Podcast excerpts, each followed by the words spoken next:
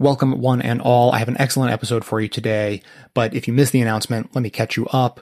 I realized recently that I've been working an unhealthy number of hours. Uh, th- that had been going on for a while, but really got exacerbated after the election. There's been an explosion of content that I am trying to sort through and consume, which I think is making the show better, but is taking me more time. So I'm trying to implement a bunch of policies that will all work together to create a more sustainable work environment for me and the same high quality show that you already know and love. So one of the ideas ideas that I'm working with at the moment is to cut down on the number of episodes per month. It's possible that will only be temporary. We'll see how all of my other strategies work together to cut down on my uh, work hours. But for the time being, I'm cutting down to six episodes per month instead of eight. So as promised, there will be two rerun episodes. This is one of those. It is, I, I, will admit, not an uplifting episode, but a very important topic. So I hope you listen to it. It's from a few years ago, but it's evergreen and, and full of great uh, material. So stick around for that. I just have a few quick uh, comments I want to make before that. First of all, as part of this whole transition strategy, even though I'm trying to cut down on my total amount of work, I'm also using it as an opportunity to give more to the members. So during these times when I put a rerun out that is available to everyone, I also post additional bonus content in which Amanda, who does our activism and our social media and also happens to be my girlfriend, we sit down in front of the mic together and have a conversation about this or that. Uh, so far, we have been discussing, uh, well, I, I did a sort of behind the scenes discussion about how I came to the conclusion of how to craft a recent commentary. It was the one about the way conservatives see gay and trans people and the story behind how I came to that conclusion and some more of my thoughts behind it, I think were interesting enough to share. So that was a bonus episode. And in addition, uh, members should have received today, if you check your feed, it should already be there, uh, another episode about how we talk to each other. That is often framed these days in terms of how liberals and conservatives talk to each other and how are we ever going to bridge this divide. But this time, Amanda and I decided to focus specifically on how progressives talk to each other, there appears to be a large divide between different wings of the leftist, progressivist, liberalist, Democratic Party-ish movement. And so we try to dive into that and pick out, you know, what, what's going on and, and try to explain that. So that's the kind of bonus content we've been putting out there. If you think you're a member, but you haven't been getting that, check that you actually are subscribed to the members only feed. And on that topic, Another big announcement. I have finally at long last implemented a Patreon page. This is something I've been putting off for years. For a while, I thought that they didn't have all of the features that I needed them to have to really support, you know, a, a high quality experience for the members and to get a nice uh, feed that produces all of the content, regular and bonus members only stuff. And now they appear to have worked out all those problems. It, it's possible they worked it out a long time ago and I just didn't notice. But the uh, the Patreon page is up and running. I actually like it so much that's going to become the standard go-to place for membership donations. And uh, the, one of the best features about it, from your perspective, is that they give the option between PayPal and a standard credit card all working together in one system. So whether you love or hate PayPal, you are all set to go. You can find us either directly on patreon.com, search for Best of Left, we will absolutely come up, or as usual, at bestofleft.com, you click the contribute tab and all of the new and refreshed details are there for signing up on Patreon. Finally, last comment, I want to remind you that this is the last week you can vote for the show on the podcast awards. You can go to podcastawards.com, fill out their submission form to nominate this show in the news and politics category, but you can also nominate any other shows you like in all of the other categories all of the shows, including this one, who have taken the time and put in the energy to get themselves signed up for the podcast awards will absolutely appreciate if you take just a couple of minutes of your time to go and nominate them in their respective categories and try to move them on to the next round for professional judging and potential awards that they can brag about for years to come. So that's all I've got for you. Members, be sure to enjoy your bonus content. If you're not already a member or you are a member but you want to switch, head over to patreon.com and sign up. And finally, nominate us for a podcast award And now, enjoy today's show. This program is made possible by the members and donors to the show. For details, visit the contribute tab at bestoftheleft.com. Now, welcome to the award winning Best of the Left podcast with clips today from Le Show, The Majority Report, The David Pakman Show, One for 10 Films, All In with Chris Hayes, Test Tube, The Rachel Maddow Show, Democracy Now!, and The Young Turks.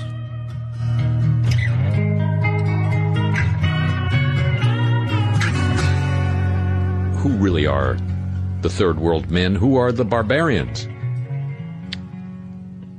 Well, we here in the United States, twice this week, executed mentally impaired prisoners, despite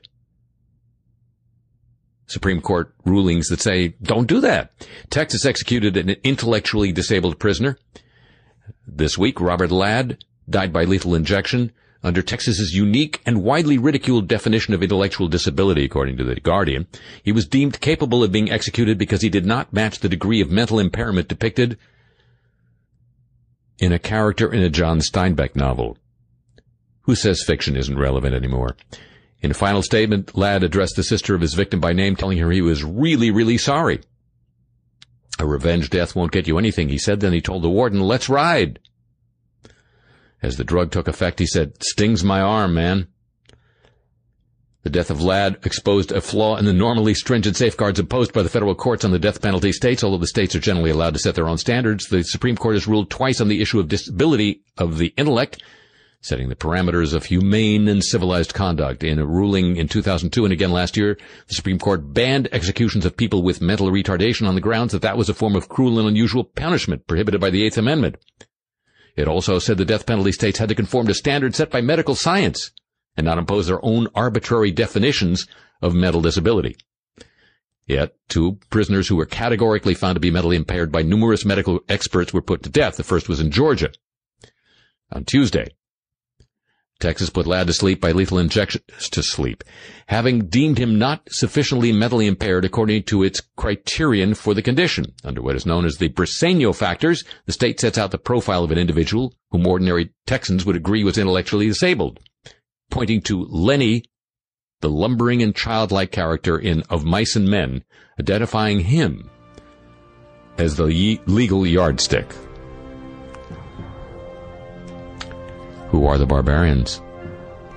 One of the ones who don't read novels, obviously.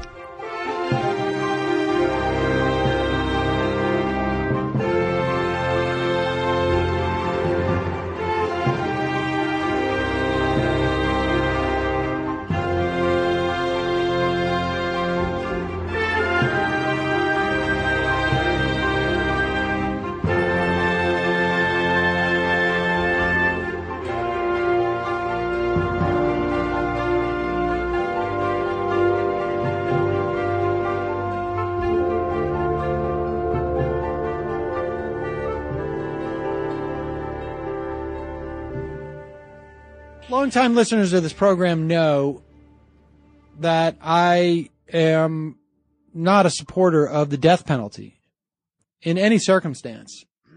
Uh,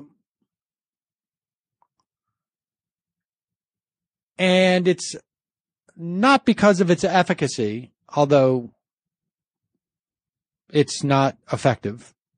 Uh, it's not because of how much it costs. It's simply because in the context of civil society, when we are not at war, when a person represents no threat to society because we have the ability to put them in jail and keep them there.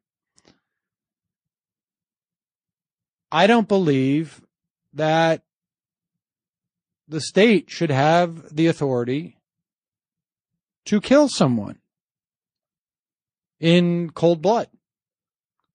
And I don't think it's healthy for society to be getting the message. There are times where it's okay to kill in cold blood. Now, with that said, though, this story of two men, 30 years after their convictions in the rape and murder of an 11 year old girl in rural North Carolina, which was based on confessions that they gave the police and then quickly repudiated and said were co- coerced. Two mentally disabled half brothers were declared innocent and ordered released Tuesday of this week by a judge.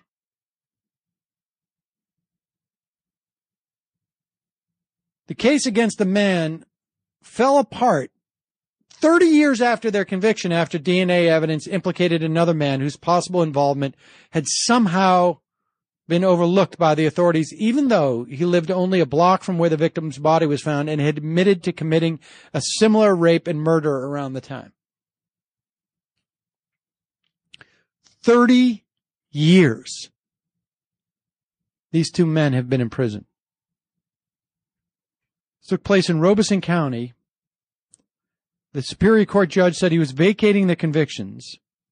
And Mr. McCollum, 50 years old now, vacating his death sentence. His half brother, Leon Brown, is now 46 years old.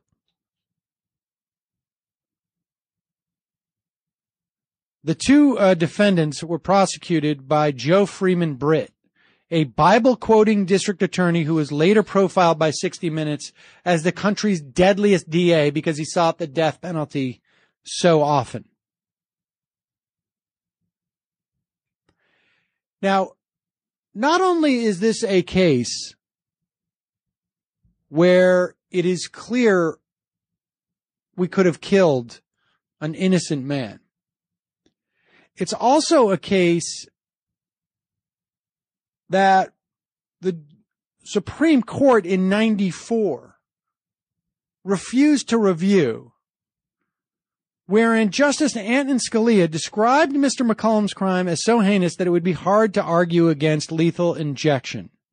That if there was one instance which proved the need for the death penalty, it was this one. And he cited this case in other situations as well. Or I should say, he cited this case in, in rejecting another case in 94. He wrote at that time, the case of an 11 year old girl raped by four men and then killed by stuffing her panties down her throat. Scalia wrote in rejecting a different case, Callins v. Collins. How enviable a quiet death by lethal injection compared with that. McCollum was on uh, death row for 12 years at that time. He's now, uh, it was 30 years when he was released. Further, McCollum was not only used as an example of someone who should die in a death penalty case.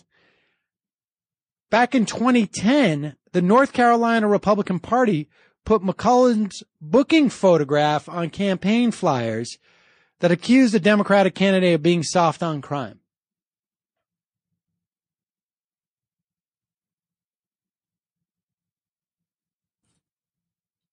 Absolutely stunning. I don't know how anybody can support the death penalty after hearing something like this. McCollum was 19, Brown was 15 when they were picked up by the police. After five hours of questioning with no lawyer present and his mother weeping in the hallway, not allowed to see him, McCollum told a story about how he and three other youths attacked and killed the girl.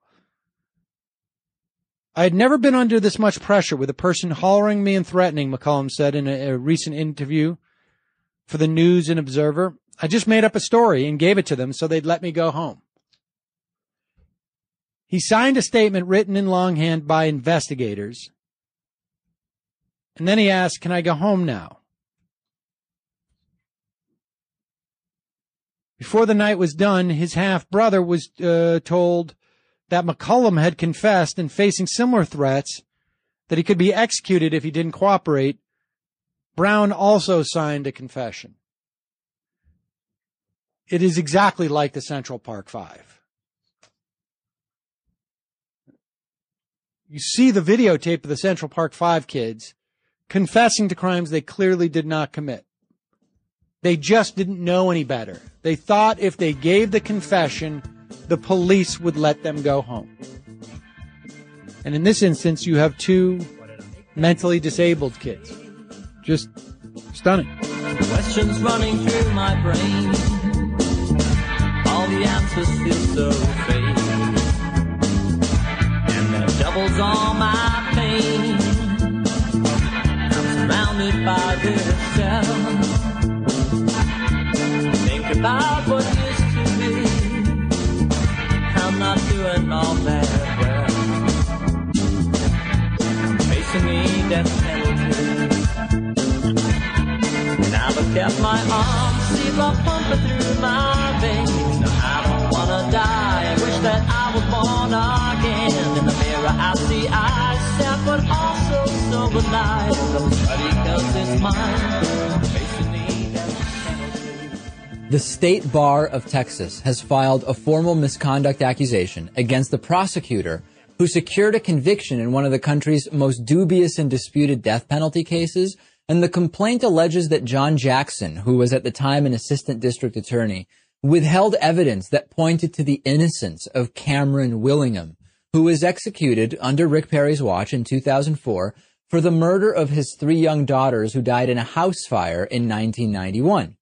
The, the complaint says before, during, and after the 1992 trial, ADA Jackson knew of the existence of evidence that tended to negate the guilt of Willingham and failed to disclose the evidence to defense counsel. The complaint also says that Jackson, late, by the way, later became a judge, went very far to get favorable treatment for Johnny Webb, Johnny Webb is the man who testified that Willingham had started the fire in question, and the complaint also says Jackson dishonestly told a court he had no other evidence that might help Willingham's defense, which of course he would be obligated to disclose. Jackson maintains he did nothing wrong. He insists that Willingham, who was 23 at the time of the deaths, was guilty of arson. However, this Johnny Webb, who was the one that said, oh, yeah, it was Willingham who started the fire, Webb recanted the testimony in the year 2000. Remember, the execution took place in 2004. Okay. Of course, we should try to have prosecutors who will not do this, but there is no way to undo prosecutorial misconduct if you've already killed the convicted innocent person in this particular case. You can give the family money. You can punish the prosecutor, but you can't bring back the man that died because of the prosecutor's misconduct. And I agree that there's a broader conversation here about using jailhouse informant testimony because it's way too easy for a prosecutor to convict innocent people by finding someone in the jail to say, oh yeah, he confessed to me. That's one conversation. But the conversation uh, around the death penalty is the bigger one here. It is, and it has to go.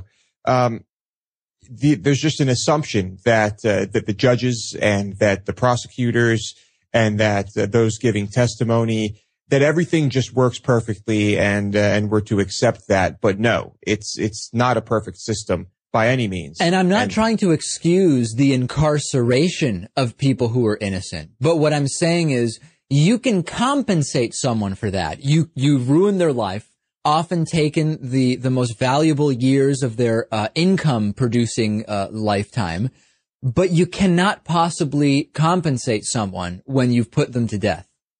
Right, and even when you have someone who admits to a crime, oftentimes they are doing that under you know duress or there's a coercion, and so even then you can't say with certitude that um, that they necessarily committed the crime that we're talking about. 32 states have the death penalty, 18 have abolished it. That's 36% of states. It has to go. It just simply has to go.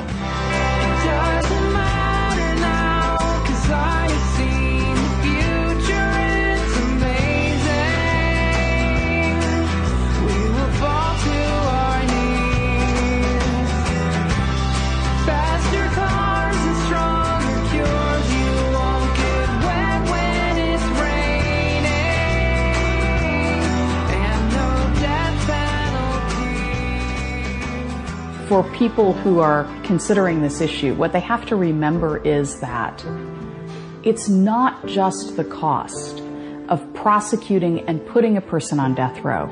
There's also the cost of keeping them there because when they're on death row, they get further appeals, and those may last more than a decade. Cost of a death sentence is about $3 million based on some good studies. The cost of keeping somebody in prison uh, for life, even with their, their trial, is about $1.1 million. So three times as expensive to get the death penalty if you count all the costs. In California, we know that um, the state has spent since 1978 $4 billion on the death penalty above the cost of life in prison without possibility of parole. So if those same individuals had received life in prison without possibility of parole, the state would have saved $4 billion. These are the sort of choices that politicians can make. They can fix the potholes in the street. They can fix the schools. They can pay teachers more. They can buy laptops for kids. They can hire an additional two or three hundred police officers. Or, or, they can seek the death penalty in one case.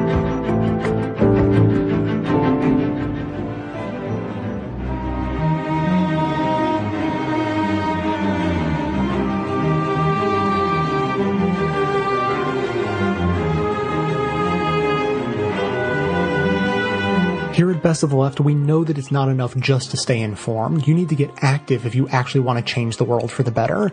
That's why we promote great activism opportunities every chance we get. Also, I can only reach so many people on my own, but with your help, we can extend that reach. The episode show notes are most likely available on the device you're using to listen right now, and if they're not, you can see them on the website. Simply click the title of any segment you want to share and then easily post it to your social networks or send it directly to friends. You joining these actions and helping amplify the show to get even more people involved is critical to our mission to change the world for the better. Get started right now in the show notes on the device you're using or visit the website from any device at bestoftheleft.com.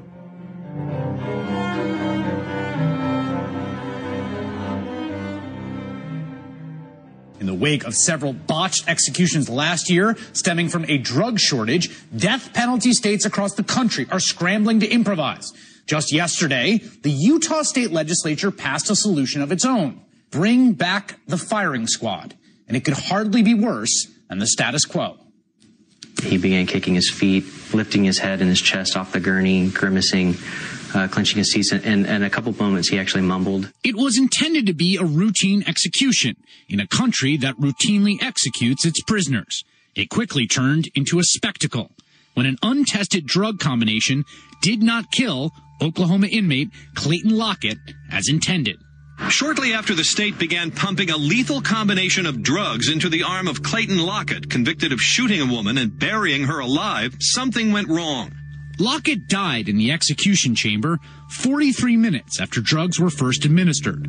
The state of Oklahoma temporarily halted all other executions. The state needs to be certain of its protocols and its procedures for executions and that they work. The same scene played out again in Arizona just a few months later with Joseph Wood. He would open his mouth and you'd see his chest move and it would go all the way down to his stomach. So it was a clear gasp, you know, and it just sort of looked like a fish opening and closing his mouth. After an hour and 57 minutes, the state pronounced him dead.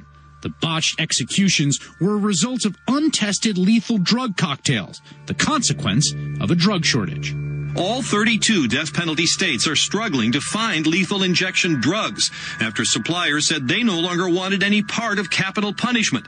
Some states are turning to compounding pharmacies but refusing to disclose the sources. Faced with the bureaucratic issues of pulling off the death penalty in 2015, legislators in Utah are looking at a solution that would turn back the clock almost 40 years. Death by firing squad. His name was Gary Gilmore, but it is only by an accident of timing that we are talking about him tonight, about him and what happened here at the Utah State Prison today. For what we are really talking about is each of us, our society, and the fact that our nation, as of today, is back in the business of capital punishment. Gary Gilmore was the first person to be executed in this country after the Supreme Court reinstated the death penalty in 1976. A Utah firing squad carried out the punishment. I heard three noises in quick, rapid succession. If there were more, a fourth, then they overlapped.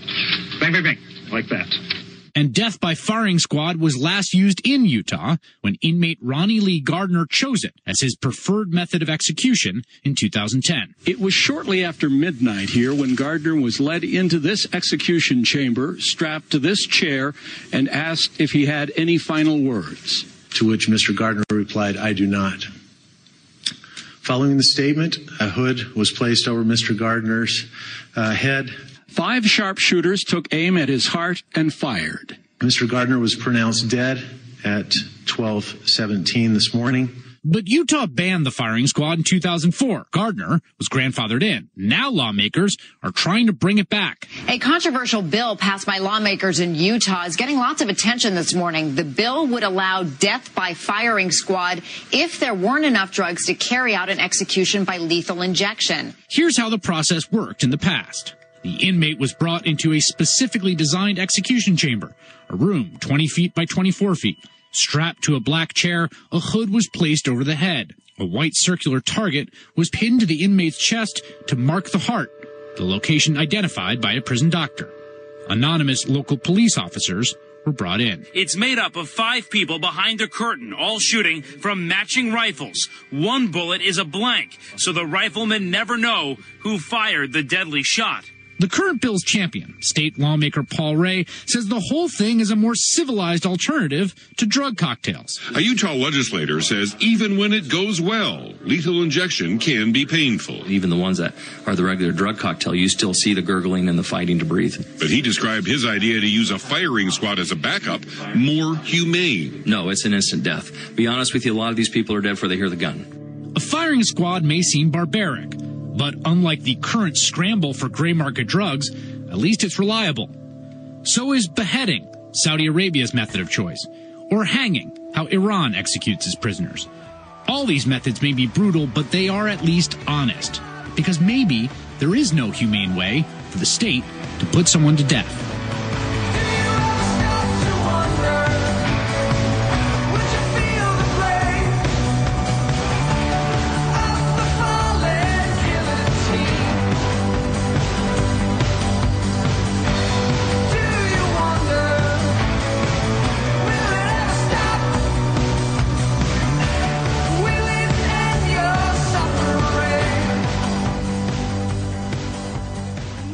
Injections have been in the news a lot lately, and it's never about who's getting executed or whether or not people should even be executed. It's all about the weird chemical cocktails and procedural minutia they use for it. So why should you care? Well, there's one simple reason. All this lethal injection stuff really boils down to the Eighth Amendment. It's what stops the government from committing cruel and unusual punishment, including torture. Now, some of you are thinking, we've done lethal injections in the past and they were never considered cruel or unusual, so why are we asking this question now? Thing is, back then our normal or usual injection included three parts. First part was sodium thiopental, which knocks the prisoner out. Another drug that relaxes their muscles and stops their breathing, and a third drug which stops their heart altogether, ultimately killing them. It's pretty dark, but that's just the way we've been doing things. Nowadays, that first part, sodium thiopental, is no longer on the market, so states cannot kill people using the usual method. Instead, they have to get a replacement drug from compound pharmacies, which are largely unregulated. These drugs are a new element in the lethal injection cocktail, and they're also untested, so no one can say for sure that they don't inflict undue pain. So potentially, they could be both cruel and unusual, which is not only bad, it's illegal. Adding to all of this, some states have secrecy laws in place, so the public, and more shockingly the inmates, have no way of knowing what exactly is in their lethal injection cocktail. Again, this is a possible violation of the Eighth Amendment, since getting painfully killed by the government via mystery liquid is probably one of the most extreme versions of cruel and unusual punishment. So until all these secrecy laws are worked out or ruled unconstitutional, and all of these new drug cocktails are tested and found to be humane, you're gonna keep hearing about it. As well you should. You may even want to talk about it yourself, which is A-okay, because these are our rights.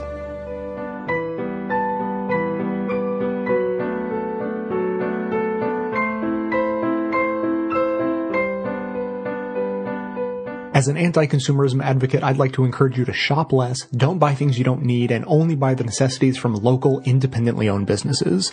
That said, if you don't take this good advice, then at least there's a way to shop that helps support this show at the same time. Simply click through to amazon.com, amazon.ca, or amazon.co.uk from the banner at bestofleft.com to shop at just one of the major companies with the insatiable profit incentive to help perpetuate the destructive paradigm of overconsumption and exploitative capitalism. Better yet, go ahead and click through to the Amazon site that serves your country just once and then bookmark it to use every time you shop, which should be as rarely as possible.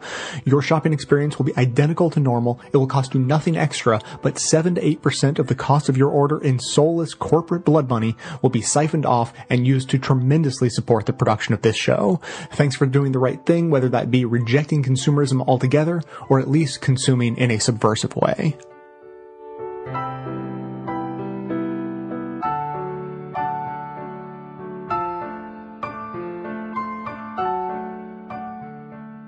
Ladies and gentlemen, you probably heard the story that uh, I think made much of the national news this week regarding a woman's execution in Georgia having been postponed for the second time. This time because of concerns about the drugs to be used in the execution. Kelly Gissendaner was scheduled to die Monday. Prior to the execution, the drugs were sent to an independent lab for testing of potency, said the Georgia Department of Corrections. Within the hours leading up to the scheduled execution, the execution team performed the necessary checks, said the statement. At the time, the drugs appeared cloudy. The Department of Corrections immediately consulted with a pharmacist, and in abundance of caution, the inmate's execution has been postponed. Many states have had problems with the so-called cocktail of three different substances used in uh, lethal injection executions. Many companies have refused to sell those preparations to state governments for that purpose. But now the drugs come up cloudy. Um, I think just trying to be helpful, they might turn for uh, relief to where we all turn these days TV. It started out as just a normal end of life day. But then I felt the old doubt, the old anxiety. Would the cocktail of medications be cloudy again? That really would spoil everything. A cloudy day can put a sudden stop to the best planned end of life.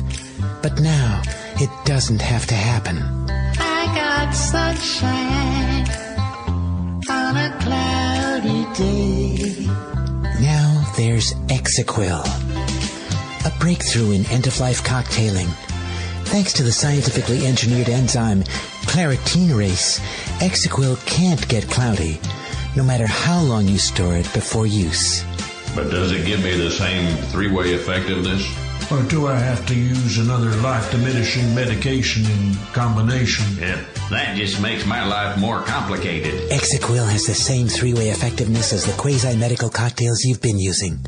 Stops lungs, heart, and consciousness with just one application. No need to redose. With Exequil, it's one, and they're done. We just switched to Exequil. Now our end of life days are problem free. Exequil was in our fridge all during the appeals process and still came out clear as the morning sun in July. Thanks to Exequil, no more cloudy days. I got sunshine. Exequil should not be administered if the patient has recently been prescribed Accuslay. Observed side effects of Exequil may include prolonged death, premature death, delayed death, death-like symptoms, and death. End of life cocktailing never looked so clear. Ask someone dressed like a doctor if Exequil is right for you.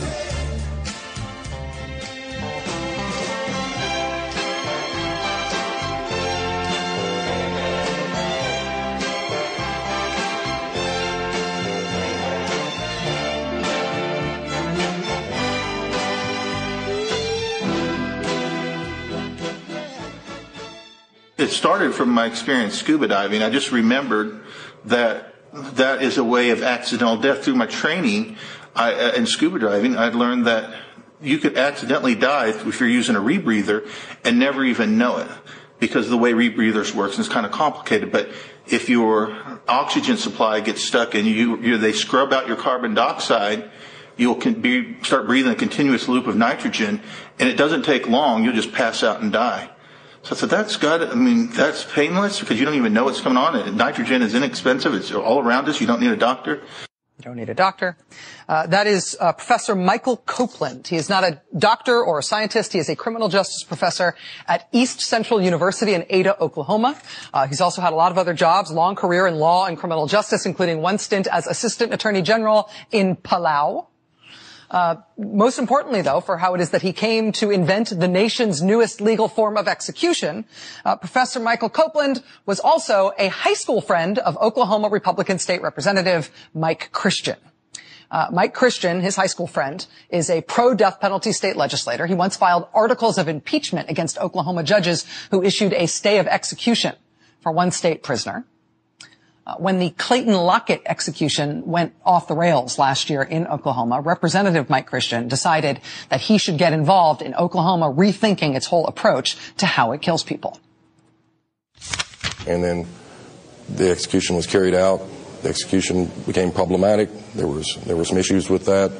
Again, we got world world attention. Um, after that, I uh, reached out to a good friend of mine that I've known for years, for, that I grew up with. He, uh, very intelligent college professor, said, Can you help me find a solution to a problem that exists not only in Oklahoma but across the country? And that's where we come up with the, the concept of nitrogen hypoxia. Nitrogen hypoxia. Uh, what these two high school friends came up with, what they're calling nitrogen hypoxia, uh, is a way basically to go back to killing prisoners with gas uh, but instead of killing prisoners with cyanide gas, like multiple states did with gas chambers in this country until Arizona did the last one in 1999, instead of cyanide gas, they now want to use nitrogen gas. Our producer Kate Osborne went to Oklahoma uh, to ask how this would work exactly. So the process from here would be that the Department of Correction would have to figure out facilities. They would need to acquire the nitrogen and uh, create a chamber? What? The, they, they would be able to use the same place they're using now. It wouldn't be a chamber; it'd just be a, a simple mass. This is not a, a, gas chamber. This is it's not a poison gas. It's an inert gas. Again, it's 78 percent of what we breathe. You could actually use helium. You could actually use helium. Uh, that, that idea that killing somebody with nitrogen is akin to killing uh, to, to people breathing in helium that became key to the way they sold the Oklahoma legislature on this new idea for how to kill people. There has never been an execution carried out by nitrogen anywhere in the world. Oklahoma is inventing it anew. But this criminal justice professor, Mike Copeland, demonstrated to the Oklahoma legislature just how painless and easy this process would be to use for executions in part by showing Oklahoma legislators YouTube videos that he found of people accidentally breathing in too much helium when they were trying to be funny. I thought the legislature would actually want to see what it looks like when a person becomes hypoxic. So this is a teenager that is uh, breathing helium uh, to make their voice sound funny, but they're not really thinking that when they're breathing helium, they're not breathing oxygen. And so she's trying to get as big a breath as she can, and here in a second, she becomes hypoxic.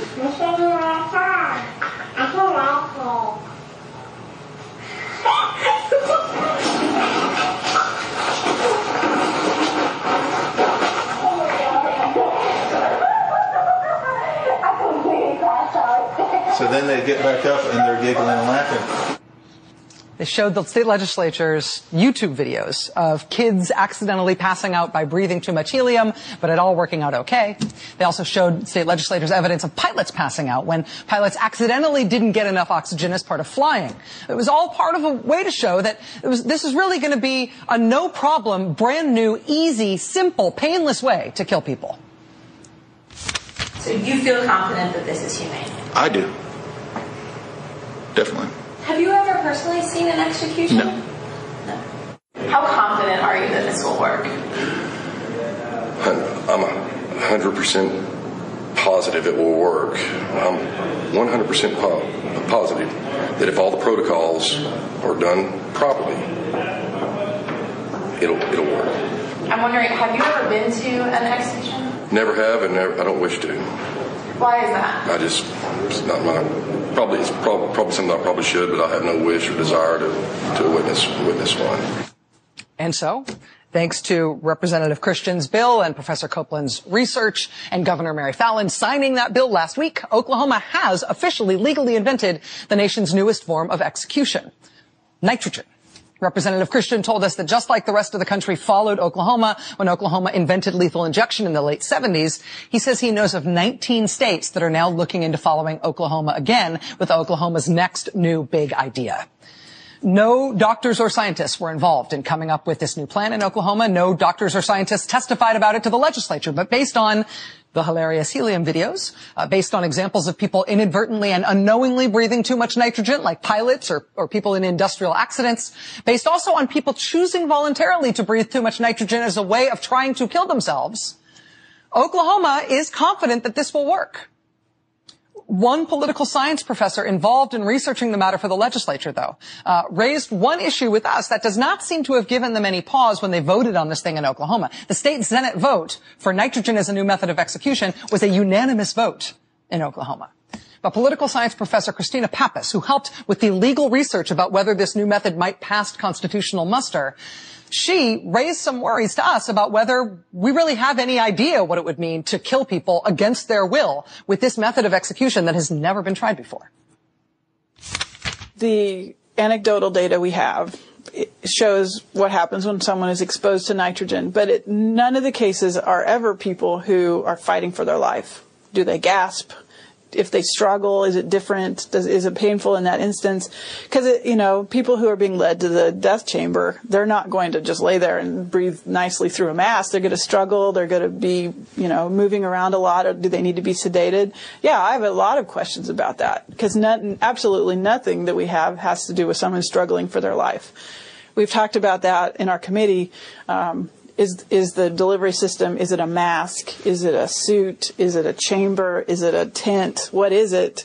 If someone's thrashing around it might be hard to keep that mask on their face which would prolong their death. So it could be like a long time struggle. And and yes that that troubles me greatly. But we'll see it's, it's law now in Oklahoma. If their lethal injection protocol is struck down next week at the Supreme Court, this is what they're going with instead, somehow. And, and maybe even if the Supreme Court doesn't strike down their lethal injection law, their lethal injection protocols might not work anymore anyway because they just can't get the drugs, like lots of states can't get the drugs. In which case, Oklahoma law now says this nitrogen thing is going to be what they'll do instead. Firing squads, hanging, electric chair, gas chamber, lethal injection. Now this is the new one. If they could only sort out how to keep the prisoner from ripping off the gas mask, it'll probably work fine. It, it might work. We'll see. Who's going to be first to try it?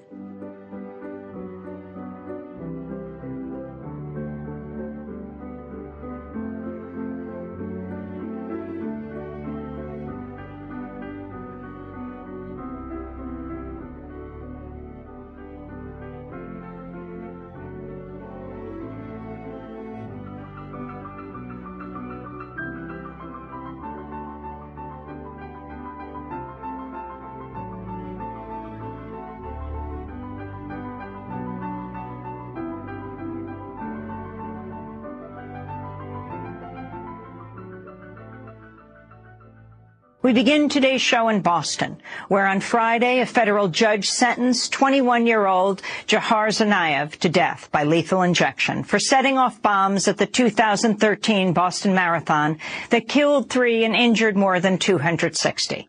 The sentence was issued in Massachusetts, a state which has banned the death penalty since 1987 and has not carried out an execution since 1947. Polls show 85% of Bostonians oppose the death penalty for Jahar Tsarnaev, as well as 80% of Massachusetts residents. But the death penalty was allowed because it was a federal trial. In a statement, the ACLU of Massachusetts said, quote, today's verdict does not reflect the values of the majority of people in our Commonwealth. It's an outlier and does not change the fact that Americans increasingly reject capital punishment, unquote. During the sentencing phase of the trial, Tsarnaev's lawyers focused on presenting witnesses who could convince jurors he should be sentenced to life without parole instead of death. They argued Dzhokhar Tsarnaev was a, quote, good kid who fell under the influence of his radical older brother, Tamerlan, and that he is now remorseful. One of the witnesses called was Sister Helen Prejean, a Catholic nun whose story was told in the 1995 movie Dead Man Walking. She met with Tsarnaev five times, said he told her of the bombing victims, quote, no one deserves to suffer like they did, unquote. Ultimately, prosecutors prevailed in convincing jurors Tsarnaev should be put to death. After the jury deliberated for more than 15 hours and announced its verdict Friday, U.S. Attorney Carmen Ortiz addressed the media. Our goal in trying this case was to ensure that the jury had all of the information that they needed to reach a fair and just verdict. We believe we accomplished that goal and that the trial of this case has shown the world what a fair and impartial jury trial is like. Even in the wake of horror and tragedy, we are not intimidated by acts of terror or radical ideals. On the contrary, the trial of this case has showcased an important American ideal that even the worst of the worst deserve a fair trial and due process of law. Today, the jury has spoken, and Dzhokhar Tsarnaev will pay with his life for his crimes. Make no mistake, the defendant claimed to be acting on behalf of all Muslims. This was not a religious crime, and it certainly does not reflect true Muslim beliefs. It was a political crime designed to intimidate and to coerce the United States. At least one of the federal jurors was reportedly in tears when the verdict was read. The jury was death qualified, meaning each member had to be open to considering the death penalty. Anyone who opposed it could not serve. Tsarnaev's lawyers are now expected to appeal. The process could take more than a decade to finish. Since the federal death penalty was reinstated, just three federal prisoners have been executed, none since 2003. Those still on death row include Ted Kaczynski, known as the Unabomber, and Jared Loughner, who killed six people when he tried to assassinate Congresswoman Gabrielle Giffords. For more, we're joined by three guests. In Boston, James Rooney is with us, president of Massachusetts Citizens Against the Death Penalty. In March, he helped organize a symposium called the Tsarnaev Trial, the Federal Death Penalty in Abolitionist Massachusetts. Here in New York, Eric Freedman's with us, professor of constitutional law at Hofstra Law School. He was, he worked on many death penalty cases. And in New Orleans, Denny LeBoeuf is with us, director of the ACLU's John Adams Project, former director of the Capital Punishment Project.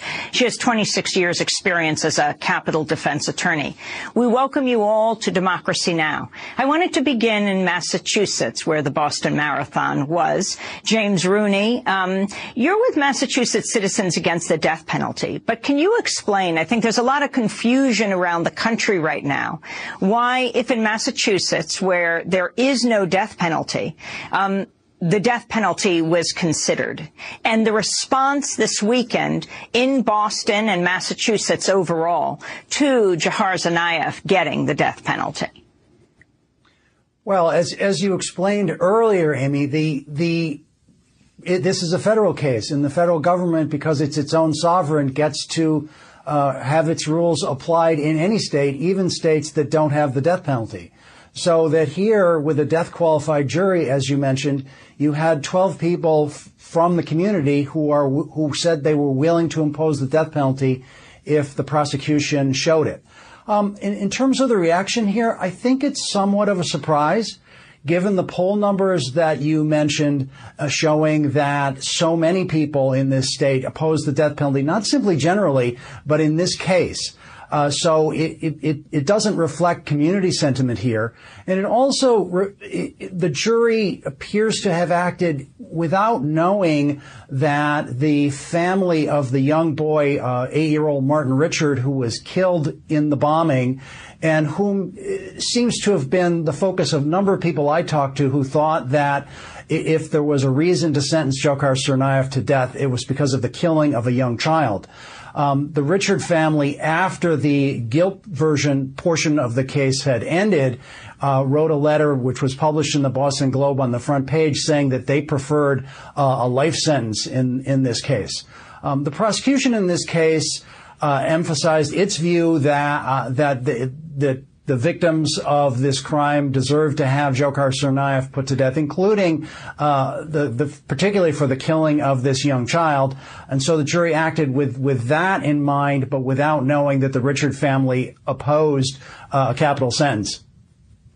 So, um, in fact, Denny LeBoeuf, the pool that was chosen of jurors, can you explain how that took place? Because you're talking about choosing from a true minority of people in Massachusetts. If 85% of Bostonians are against giving the death penalty, um, how many jurors came out? Um, and what was the pool that was chosen from? It's part of the unfairness of this system and the sort of convoluted uh, position that the prosecutors have to put this jury in and how this process occurs. You have to ask the jury, it's a process called death qualification. You have to ask the jury, can you consider a death sentence? And it, it you, they're told, don't tell us how you're going to vote, but tell us that you can seriously make a death penalty a possibility if at the end of this process you've convicted him of a death eligible offense. And having having picked some death qualified juries in a very Catholic city, New Orleans, you, you, watch as you lose a lot of Catholics, most of your African American and other people of color. You lose all the people who, even for non religious reasons, don't have a strong sense that the authorities, that the government is always right and always tells the truth and always gives you the, the straight angle on what's going on and what the facts are. And you're instead picking a jury from a very small, unrepresentative, very conservative, conviction prone pool. And it's, it's the central unfairness of this process that couldn't be more dramatic in this case. Is this grounds for appeal? No, I mean, it's, it, it's certainly, I said I answered too fast. It's not grounds under current Eighth Amendment jurisprudence. It should be.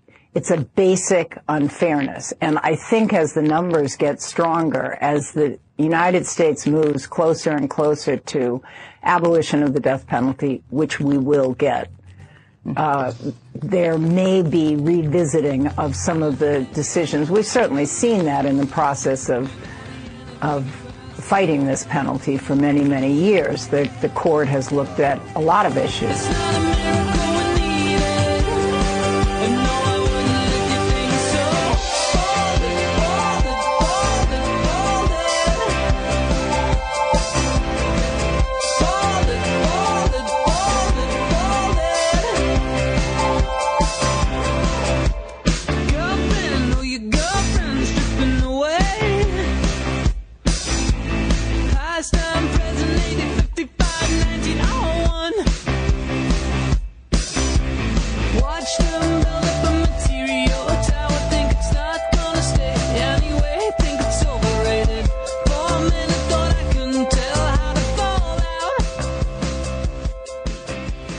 You've reached the activism portion of today's show. Now that you're informed and angry, here's what you can do about it. Today's activism, halt all executions. It's pretty simple. Now, one of the big pieces of news going on that's a little under the radar right now that I didn't even have time to cover today is that despite almost tantrum-like resistance from its pro-life governor, Pete Ricketts, Nebraska is about to become the 19th state to abolish the death penalty.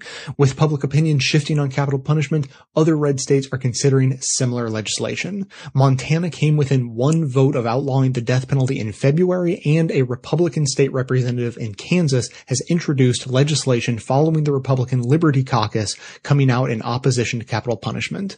Still, after Nebraska, we're left with 32 states states plus the federal government and the military having the death penalty. In an effort to push for increasing momentum on a federal ban, the National Coalition to Abolish the Death Penalty has a new project co-chaired by Sister Helen Prejean of Dead Man Walking fame, 90 million strong. The goal is to end capital punishment by highlighting the 90 million who oppose the death penalty in this country. At 90millionstrong.org, you can add your name to their Halt All Executions petition, track scheduled executions, and contact legislators who have the power to stop them. Register to vote, an important part of any long-term campaign, and get educated with articles and facts to post to your network with the Halt All Executions hashtag. The segment notes include all of the links to this information as well as additional resources, and as always, this and every activism segment we produce is archived and organized under the activism tab at bestoftheleft.com. If ending state-sanctioned murder, sometimes of innocent people, sometimes of mentally disabled people, and always at an exorbitant cost matters to you, be sure to hit the share buttons to spread the word about hashtag halt all executions via social media so that others in your network can become part of the 90 million strong. Activism. Activism. Come on out from in front of the television. Bust out of your self-imposed media prison. There's a whole big world out there, y'all. And some serious stuff is going down. Civil war, intolerance, AIDS, obliteration. The usual madness, but not enough frustration about what's troubling Earth's nations. The spotlight will not be your savior in these dark days, and it will not be your saving grace. Why not replace your dreams of gracing life's stage with action? This is the story of George Stinney. Uh, he was just 14 years old when he was taken by the authorities and charged with a crime. They said that he had killed 11-year-old Betty June Binnicker and 8-year-old Mary Emma Thames. This was back in the year 1944. Now, it turns out he did not do any of those things, and just yesterday he was exonerated. Finally, the state of South Carolina said he didn't do it. We should not have convicted him. But they didn't just convict him, they executed. Now, I'm going to tell you, uh, unfortunately, about how that happened, because it's important that you know uh, what happened in this country and the remnants of that culture and that history. So first, let's show you George. Uh, you got to understand the context here. He was just 90 pounds. He was five feet two. He was 14 years old. They claim that he uh, killed those girls and threw them in a ditch, and that he had the capability of doing this. Now, did they have any evidence on him? Well, they had three cops uh, who said he did it and said that he confessed to it. Did they have any witnesses? No. Did they have any physical evidence? No. Did the cops write down the confession at the time? No.